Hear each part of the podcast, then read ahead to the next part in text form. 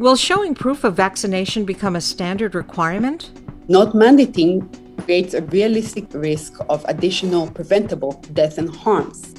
I'm Maureen Cavanaugh with Jade Hindman. This is KPBS Midday Edition.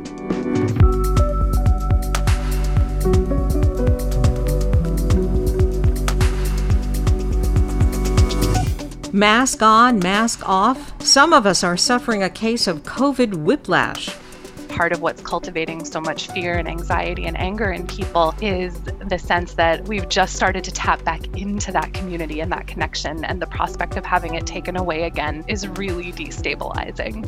Fox News rival One America News Network finds a home in San Diego, and the San Diego Writers Festival features an historical novel called Liberty. That's ahead on Midday Edition.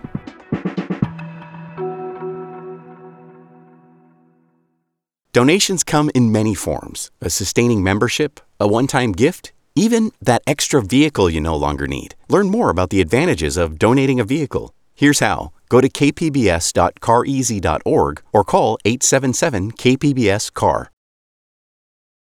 As the Delta variant spike in COVID 19 cases continues, the move toward requiring proof of vaccination is growing. On Monday, Governor Gavin Newsom said state employees and healthcare workers must submit evidence of vaccination or be subject to regular COVID 19 testing.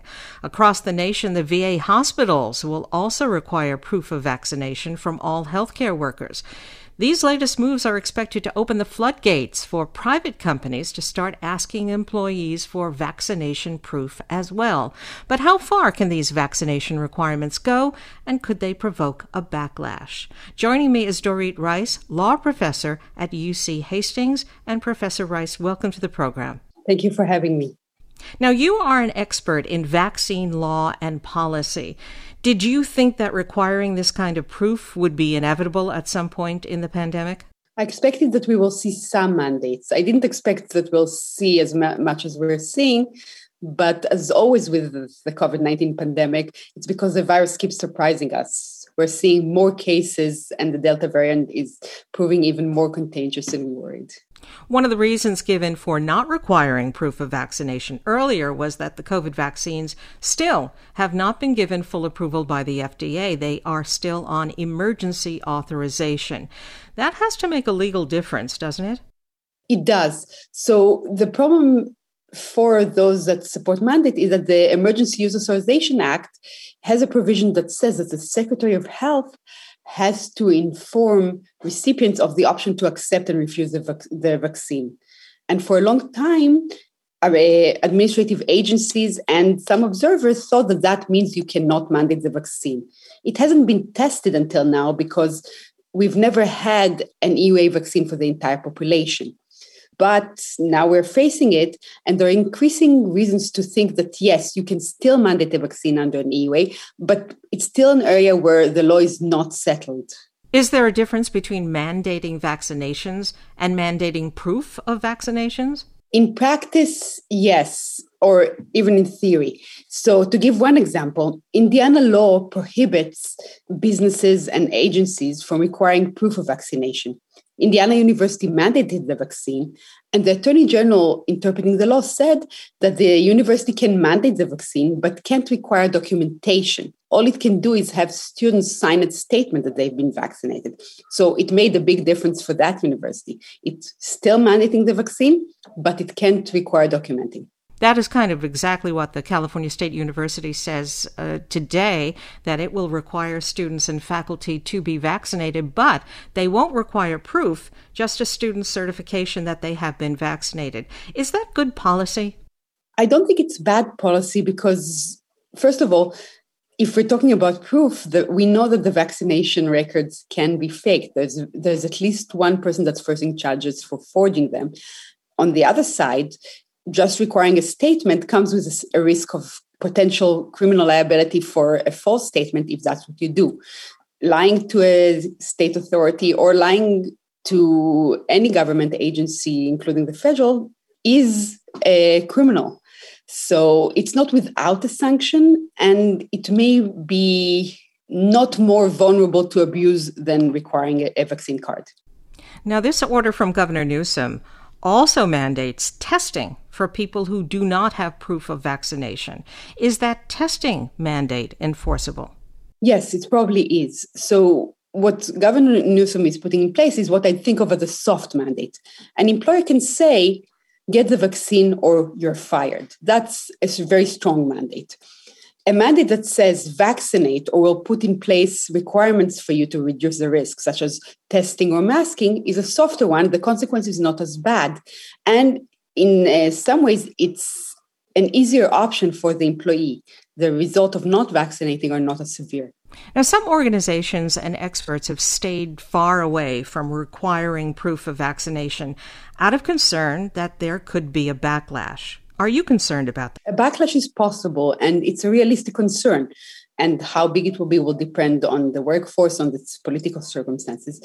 But the risk of a backlash has to be balanced with the risk of not vaccinating and not vaccinating without a mandate.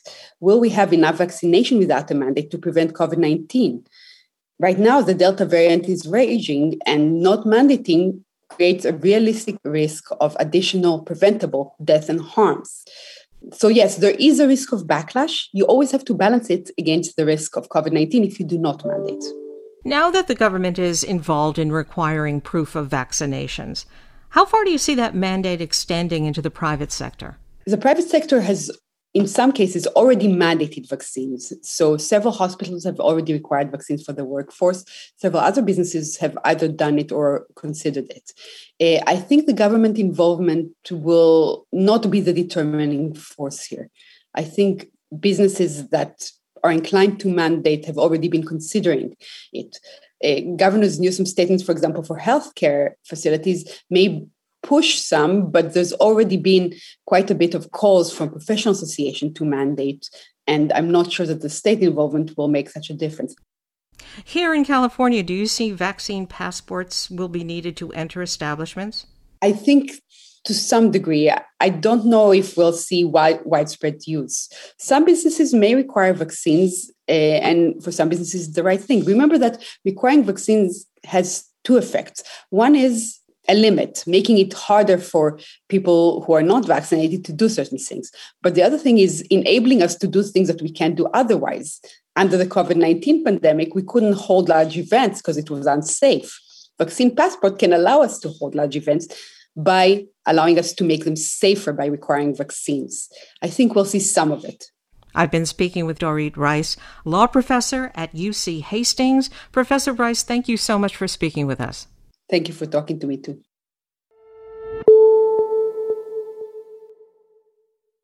Between spiking case rates and the potential return of a mask mandate, San Diegans are struggling to make sense of the latest COVID surge. As county residents continue to face this ongoing pandemic uncertainty, the term COVID whiplash is being used to describe the current situation, along with the increases in anxiety, trauma, and exhaustion that come along with it. Joining me with more is Kim Eisenberg, a licensed clinical social worker and the lead therapist of the Sharp Mesa Vista PTSD and Trauma Recovery Program. Kim, welcome. Thank you so much for having me. It's a pleasure to be here. So, Kim, why do you think COVID whiplash is the term that some are using to describe the current situation? It really is a, a, great synopsis of what we're all experiencing. We thought we were uh, coming out of the woods and experiencing a return to normalcy or, or, figuring out the new normal. And now all of a sudden we're faced with, there's no other way to put it, whiplash back to where we were, um, you know, earlier this year. And it's really painful. It's really jarring. And we don't really know what to make of it and, and what kind of injuries we're going to sustain from it. So I think um, as, as far far as terminology goes, this is a great analogy. How are you seeing people cope with COVID whiplash? Really at this point not not too well. Um, people are coping you know very much the same ways they have been all along. Um, really we're all kind of making it up as we go. Um, leaning on um, you know advice from public health and medical professionals and then doing our best to muddle through with um, you know what we know about self-care and prioritizing our well-being and cultivating our resilience. But it is tough and and most people are not weathering this too well. I mean, as you mentioned, there there was a sense for a lot of people that we were out of the woods with the worst of this pandemic. Uh, how do you think that particularly affects people's ability to process the situation? I think, you know, most of us have never had to deal with anything like this in our lifetimes. And so, in terms of our ability to process it, again, we're very much making it up as we go. So, this has really thrown folks for a loop and you know so much of what has I, I think helped us to all get through covid throughout most of 2020 and 2021 was thinking and, and believing and feeling like there was a light at the end of the tunnel and so um, to have that end uh, kind of slipping away is really degrading people's ability to, to process what's happening and and make sense of it and so it does lead to increases in fear and anxiety and anger and trauma response and, and everything that we're seeing. And given that this is such an unprecedented time, do you think that a lot of people just aren't mentally equipped to deal with this level of constant uncertainty? Up until the pandemic started, you know, there was a relatively stable arc to our, our lived experience for most of us that that have been um, around. You know, there hadn't been a pandemic in our lifetime, and we hadn't had to deal with this sort of public health crisis. So this is really new territory. Yeah, I mean, in your work, have you dealt with anything similar to this, where people constantly have to adjust their understanding of a highly stressful, highly fluid situation? We see it in other ways, um, especially within trauma treatment. Certainly, people that have been in, you know, really invalidating, hostile, painful, violent environments, whether that's, you know, a specific environment related to a natural disaster or combat, or other types of highly stressful environments like navigating the community as a person of color um, or or as an openly queer person. You know, there there are certain ways that we navigate the world that can place us under under tremendous amounts of stress and strain. Um, so there are some similarities, but this the the prolonged pandemic situation that we're in is is unique in a lot of ways as well. A major challenge for so many people throughout the pandemic was the loss of a lot of social interaction, uh, that it really spurred on intense feelings of isolation for many. Is it possible that people are afraid that we're going to go back to that? I think not just speaking as a, as a mental health professional, but as as a person, um, we we deeply deeply need connection and and our shared humanity and community, whether it's our you know family of origin or the families that we create or our broader extended communities. That is how we get through things. We don't get through things in isolation. We do it together through our, our common connections and that felt sense of the human experience experience that we all have to share together and yeah my my personal opinion is that part of what's cultivating so much fear and anxiety and anger in people is the sense that w- we've just started to tap back into that community and that connection and the prospect of having it taken away again is really destabilizing so, that in mind, what are some of the ways that people can better mentally prepare for these day to day psychological changes that the pandemic can bring on? I think one of the biggest things is to really, firstly, acknowledge that this is hard and this is painful. We don't really do ourselves a lot of favors by pretending that everything's fine or, or denying that the situation is what it is and that it's challenging. So, acknowledging and, and accepting the reality of where we are is the first piece. And then reflecting on all of the ways that we've been able to tap into our, our own internal and shared resilience resilience over the past many months that I've stopped counting. So, really reflecting on what are the healthy coping strategies that we've employed so far throughout the pandemic that have allowed us to weather it and really recommitting and, you know, essentially doubling down on those things while still being really compassionate with ourselves and, and cutting ourselves some slack because none of us is doing this perfectly. That's just impossible. And then I think the the other really big piece is looking to within the scope of what public health officials are recommending um, what can we do to continue to have community and connection? Um, everybody you know going back inside and closing their doors and, and hopping back online as their only source of human connection is is going to be really tough to sustain. So i think it's important to know what our individual risk level and risk tolerance is and then adjust our behaviors accordingly. But um, you know for the time being to still um, see people outdoors to see people while masked to do things in a way that public health officials are, are still saying is within the bounds of what's acceptable especially as we shift potentially from a pandemic to an endemic situation and this does become our new normal um, we need to figure out ways to stay connected so that we can weather it all together I've been speaking with Kim Eisenberg, a licensed clinical social worker and therapist at Sharp Mesa Vista. Kim, thanks so much for joining us today. Thank you so much for having me. It was a pleasure.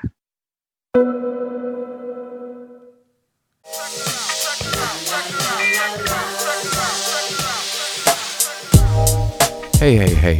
This is Parker Edison, host of the Parker Edison Project on KPBS cool thing about joining KPBS is you make one simple donation, and that money ripples into supporting everything else you see and hear on KPBS, including podcasts like this one you're listening to right now, making a place for fresh voices and perspectives to be heard.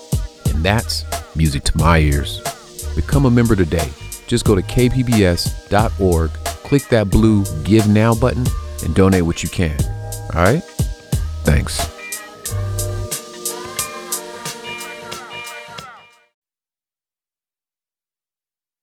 This is KPBS Midday Edition. I'm Maureen Cavanaugh with Jade Hindman. A San Diego man says he's experienced banking while black when he tried to cash a check at a Bank of America in Pacific Beach. KPBS's Amita Sharma has more.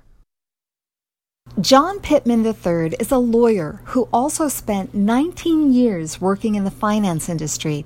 He knows the banking business. They verify. They verify if there's an issue. So the San Diego resident was prepared in early 2020 when he went to a Bank of America branch in Pacific Beach to cash a $12,000 check from an insurance settlement. The payment from the Geico Insurance Company was a B of A check. But just in case, he brought additional paperwork from Geico and three forms of identification a driver's license, passport, and birth certificate. Yet that wasn't enough for the branch's assistant manager. She came back and then she was like telling me that she can't cash it because my name had the third on my identification, but the third wasn't written on the check. But the suffix the third on Pittman's name was written on the rest of the Geico documents. He suggested the assistant manager contact Geico to confirm his identity. And she's like, no, no, no, we can't. Even if we call to verify, we have no way to notate that we verified. Pittman says he called Geico on his cell phone, put the insurance representative on speakerphone to address the assistant manager's concerns. And the assistant manager says, well, I don't know who you are. You could be just one of his friends he's calling. Pittman again asked her to call Geico. She refused to make that call, but said she made another. Said she's going to talk to the manager. And she comes back and says, We've notified the authorities. You're trying to steal the money from the real John Pittman. Pittman says, on the advice of the Geico representative, he exited the bank but was left with an aching thought. This would not have happened if I wasn't a black person. I just cannot see them calling the police on every person that they get a check that doesn't have junior or the third or whatever. That just doesn't make sense. Pittman says the B of A branch manager told him more than a year later that the assistant manager was only pretending to call the police. KPBS tried to interview that B of A branch manager, but he declined. B of A corporate spokesman Bill Halldin says it is standard industry practice not to cash a check if the recipient name and identification don't precisely match to protect against potential fraud.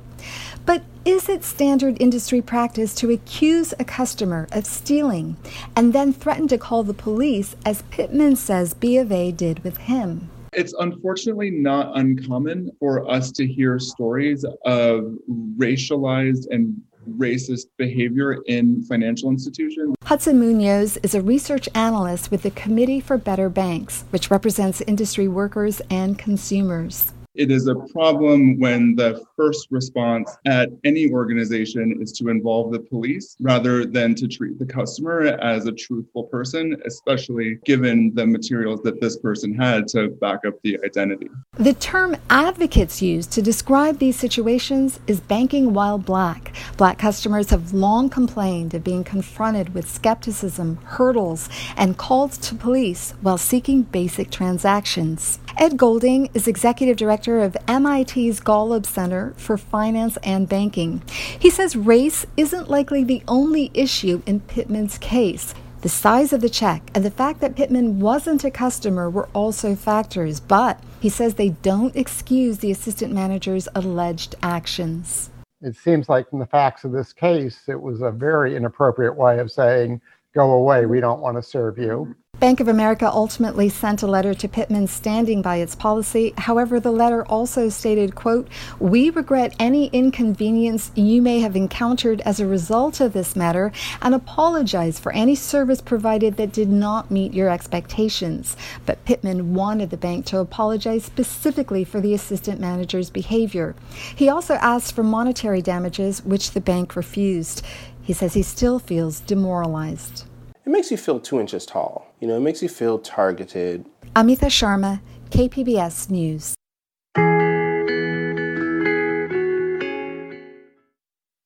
This morning, lawmakers heard testimony from Capitol Police officers during the insurrection hearing. In their own words, they describe how they came face to face with a violent mob of rioters subscribing to lies, conspiracy theories, and white extremist ideas. In fact, one of the people who died participating in that insurrection was Ashley Babbitt from right here in San Diego. Also found right here in San Diego, One America News Network. LA Times columnist Jean Guerrero describes the network as a hotbed of white paranoid extremism and Trump propaganda. She recently wrote an article on how San Diego actually incubates white extremism with the network, and she joins us now. Jean, welcome. Great to be here, Jade. So, what inspired this piece? So, I grew up here in San Diego um, in the South Bay, and I have always loved this this city, and you know, my family's here, and I've always gone back and forth across the border, and so you know when i first found out that one american news network was headquartered here i was surprised. You know, while I was reporting Hate Monger, my book about Stephen Miller, the Trump senior advisor and speechwriter, I, I began to learn a lot about California's hist- long history of white supremacy and extremism. And it began to make more sense to me why One American News Network was located specifically in San Diego. And I wanted to explore that in a deeper way. What is it about San Diego, you think, that attracts and breeds white extremism?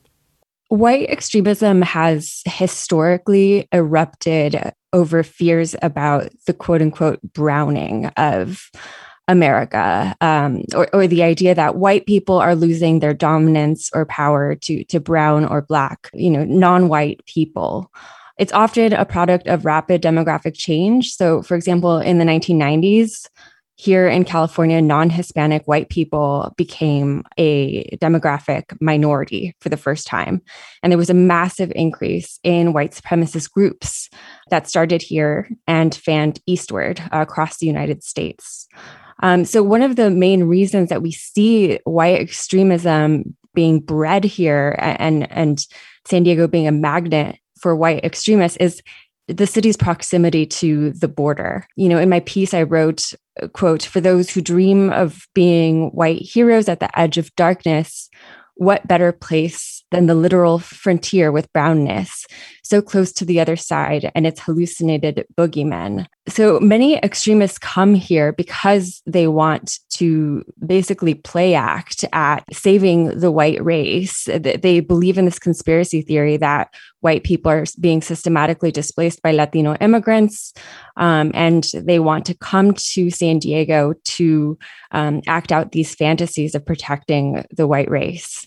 And as you mentioned, this isn't a new phenomenon. Talk a bit about San Diego's history with white extremism.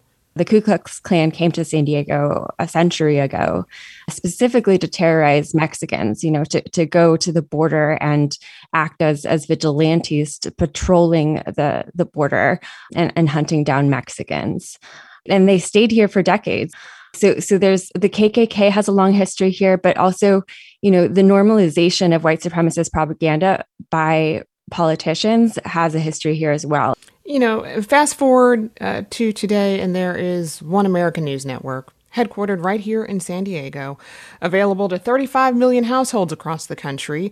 Um, why and how do they fit into the white extremist landscape?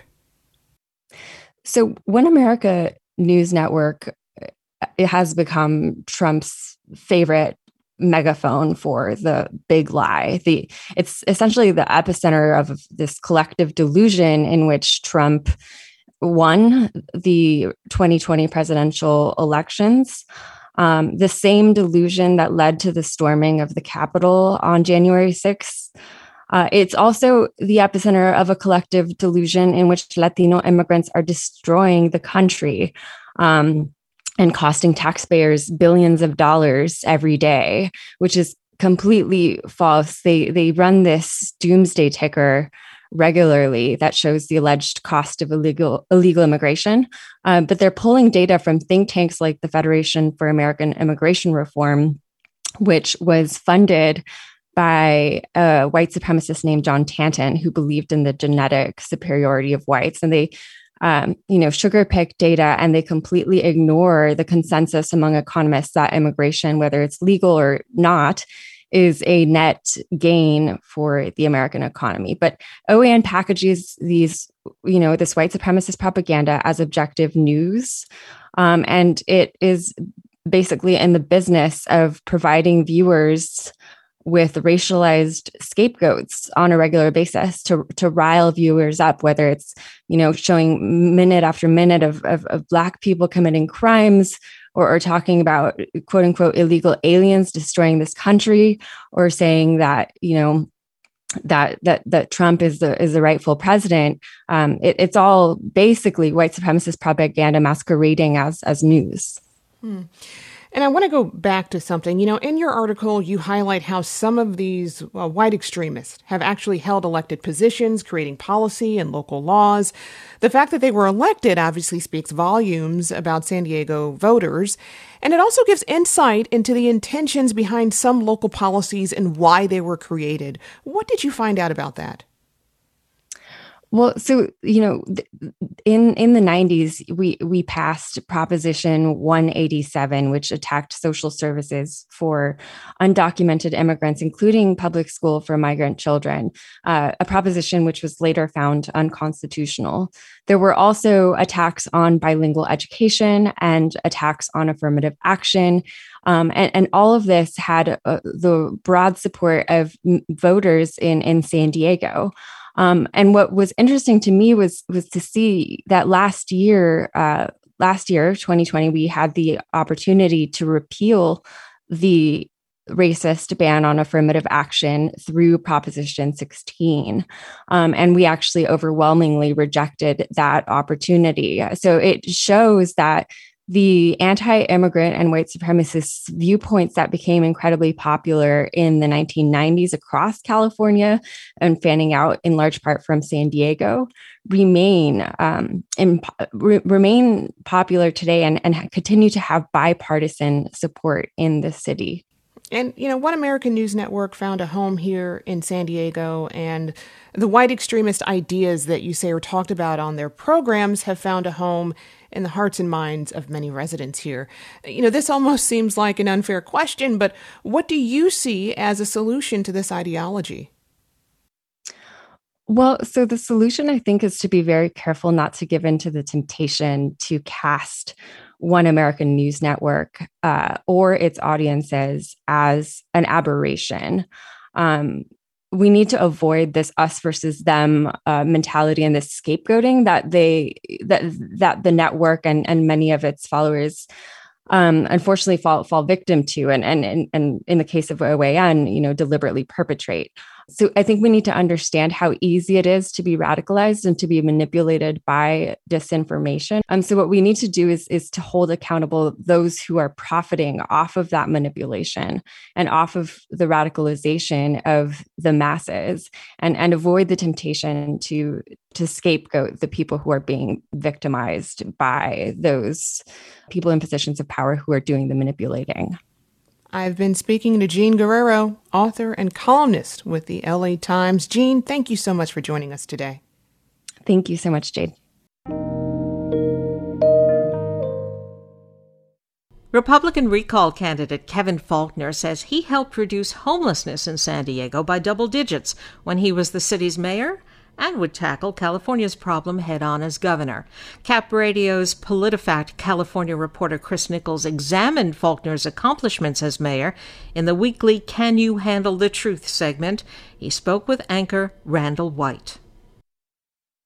Chris, Kevin Faulconer has made his record on homelessness a central part of his run for governor. What did he accomplish on this topic? Faulconer was San Diego's mayor from 2014 to 2020, and Randol, he can point to some achievements, such as opening new shelters for up to a thousand people, expanding safe lots where people who live in their cars can legally park, and also increasing funding for homeless initiatives. But advocates for homeless people, along with some political observers, have criticized Faulconer for being a reluctant leader on these issues. They say he really only made homelessness a top priority in 2017. That's when a hepatitis A outbreak spread across San Diego's homeless population, leaving hundreds sick and killing 20 people. Yeah, that's right. That was a horrific outbreak and made national headlines. Let's listen to what Faulconer says he accomplished. Here he is during a June interview with Fox LA in Los Angeles. We have to get people off the sidewalks. As mayor of San Diego, I did not allow tent encampments in San Diego. We were the only big city where we actually reduced homelessness by double digits. Chris, let's start by fact checking Faulconer's claim that he did not allow tent encampments in San Diego. Is that correct? That statement is generally correct, but it does need some context. Faulkner was aggressive in using law enforcement to clear encampments, especially in downtown San Diego. That enforcement was combined with efforts by the police to connect people with shelters. But again, observers point out that Faulconer only made this a priority after the hepatitis A outbreak, and they describe this approach as a short term fix. Here's San Diego Mesa College political science professor Carl Luna. At a certain point, the, the mayor took action to try to clear the tent encampments that you saw all over sidewalks and freeway on ramps across uh, downtown San Diego in particular. But there were tent encampments when he became mayor. There were tent encampments during the time he was mayor, and there were pockets of them that existed even afterwards. So we didn't get rid of all of them and, and didn't get rid of them permanently because they're now back. This effort did result in more people going to shelters, but advocates say it also moved many homeless people into neighborhoods outside the downtown, which separated them from services and made it harder to count them during annual surveys. Speaking of homeless surveys, Faulconer also made the claim that San Diego saw a double digit reduction in homelessness, the only big city to do that. Is he right about that? Faulconer is basing this statement on San Diego's most recent point in time count, comparing homelessness in early 2020 to the year before. The statistic can be uh, a little misleading. And that is John Brady. He's a board member on the nonprofit that conducts the San Diego survey. The true statistic is that the mayor under his leadership saw a 12% reduction in unsheltered homelessness. It wasn't a reduction in total homelessness. Brady also says there were some changes in how the homeless count was conducted in the years leading up to 2020 based on guidance from the federal government. These changes led to a more limited count of homeless individuals. And when the report came out that Faulconer is citing, Brady says he advised the public not to compare the results to past homeless counts. That was Cap Radio's PolitiFact California reporter Chris Nichols.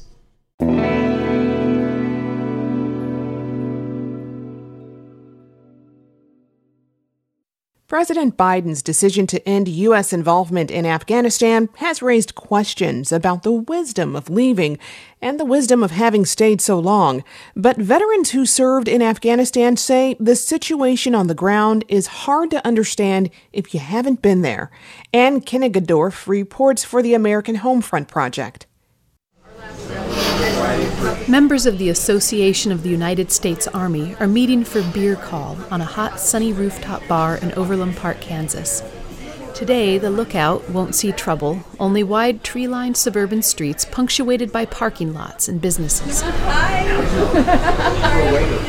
Emma Toops is a retired Army major who spent a year in Afghanistan in 5th Corps Operations Center at the Kabul International Airport.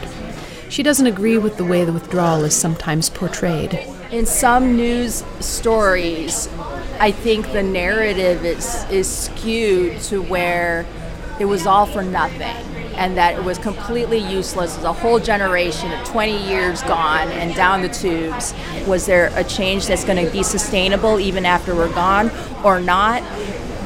It depends. She says the average American didn't see what she and her fellow service members saw things like 20 years worth of exposure to American values. So young Afghanis who weren't even born yet when it when it all started, they're teenagers now.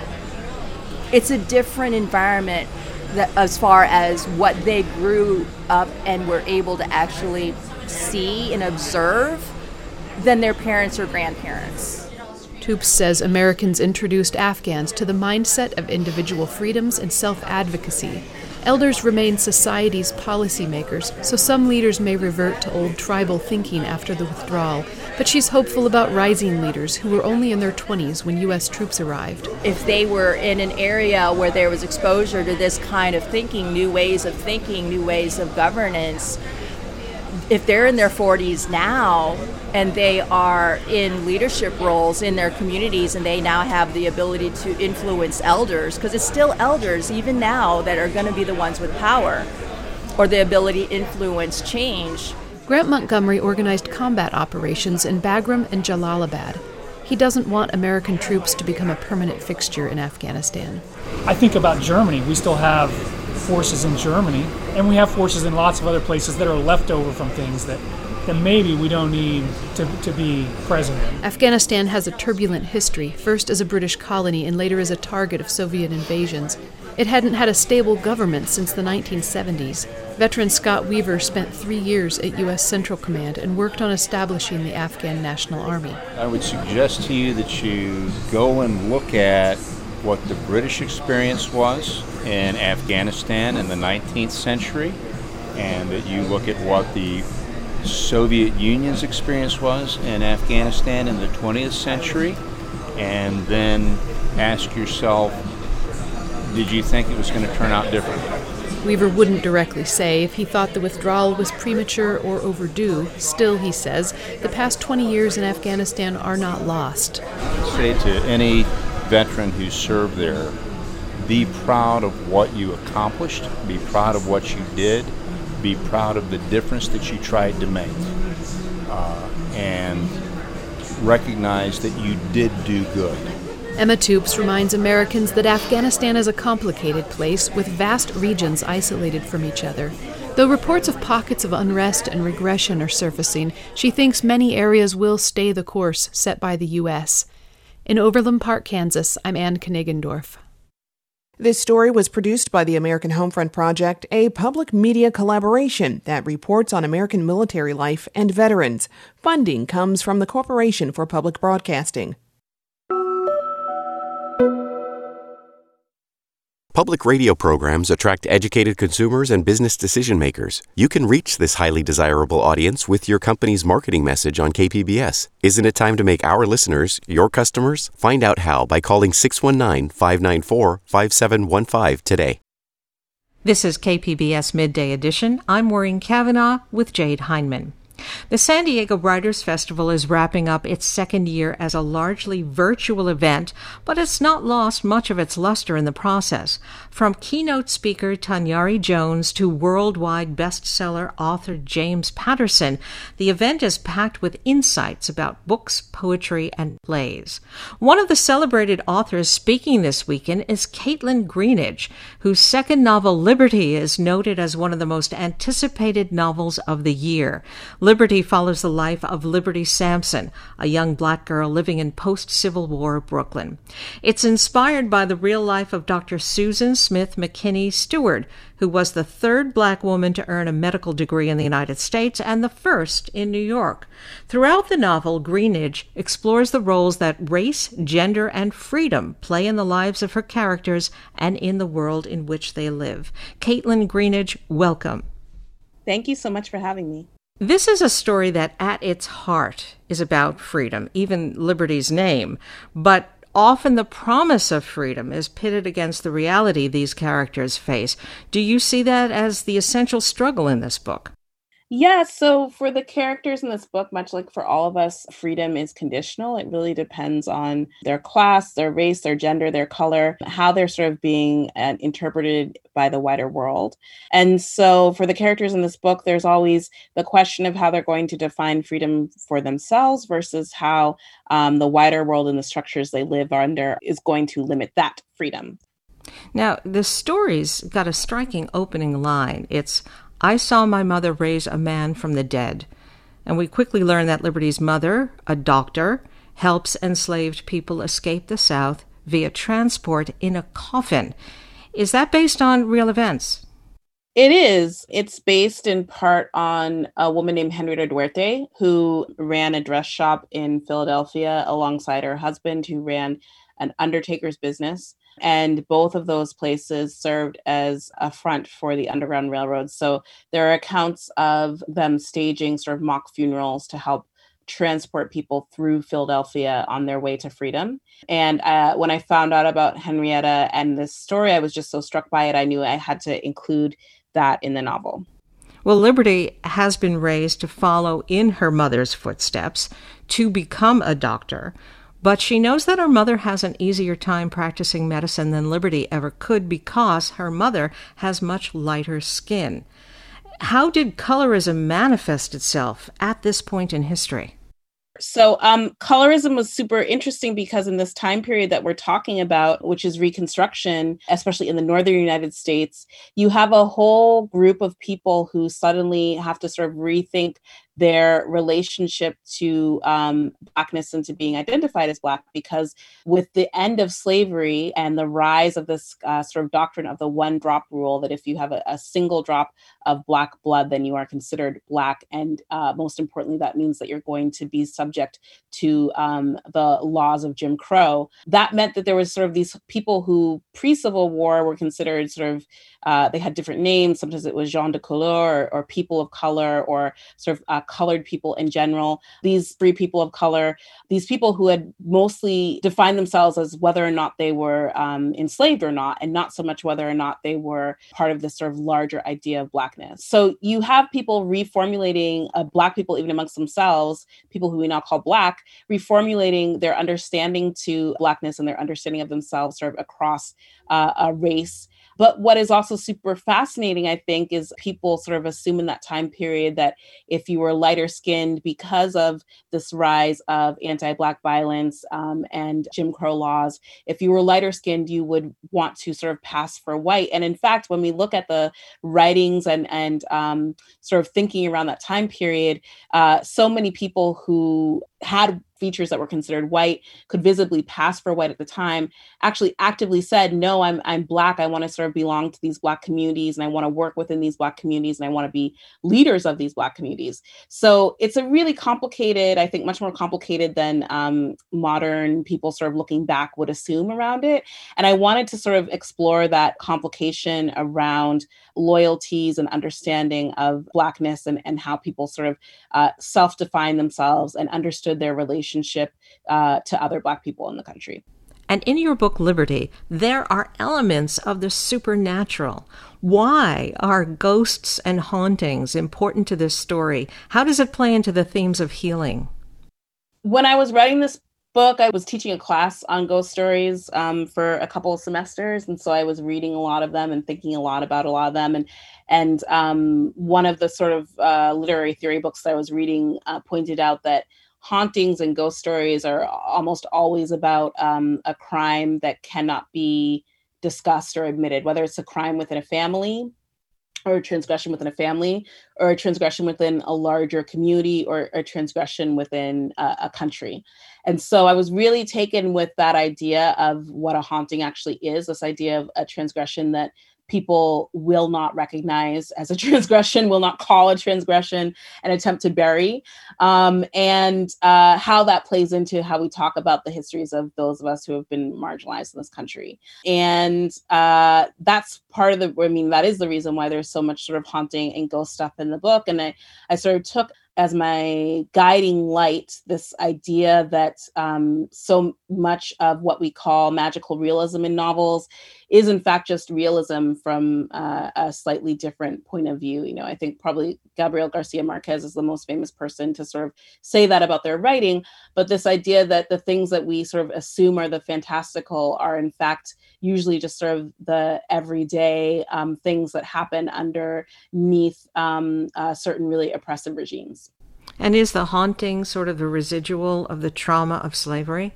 Yeah, for some of the characters it is. So there's a character named Ben Daisy in the novel, um, and he's the man who is who Liberty thinks she sees her mother raised from the dead at the at the very start of the novel. He's a man who's escaping from slavery, um, and when he gets to this free black community that he's sort of fought so hard to escape into, and uh, start his life in freedom, he's still dealing with the after effects of slavery. He's still trying to conceptualize what happened to him, that the traumatic events that he experienced and saw, and the people that he lost along the way and he's not able to um, you know what we know about trauma now today and i think what most people um, sort of across race and time understand about trauma of course is like some of us are resilient and sort of able to move on and, and many of us are not able to move on in a way that a culture, the larger culture, can understand or accept. And Ben is one of those people who is not able to move on in a way that his wider community can understand or accept. And um, how that, what that looks like for him is sort of these um, hallucinations that he has of these uh, different women around him um, when he's living in this free Black community. And when you hear that Liberty is one of the most anticipated books of the year, what does that make you feel like? What kind of ideas does that bring up for you? You know, you can't trust those things. it's not real. Um, because like at the end of the day, it doesn't that doesn't change what I'm what I have to write tomorrow or what I want to write the next day or what kind of conversation I want to have with readers about the book or sort of anything at all. It's nice it's lovely to hear. It's really nice to hear. Um, you know, it's I'm really excited that people are excited about it but um, in terms of the work that I, I like to do and the and the ways that I want to connect with people, um, it's sort of like uh, it's a it's a nice to have, but it's not necessary to do those sorts of things. I've been speaking with Kaitlyn Greenidge, author of Liberty. She'll be speaking at a virtual San Diego Writers event this Saturday at 10 a.m. Thank you so much for speaking with me.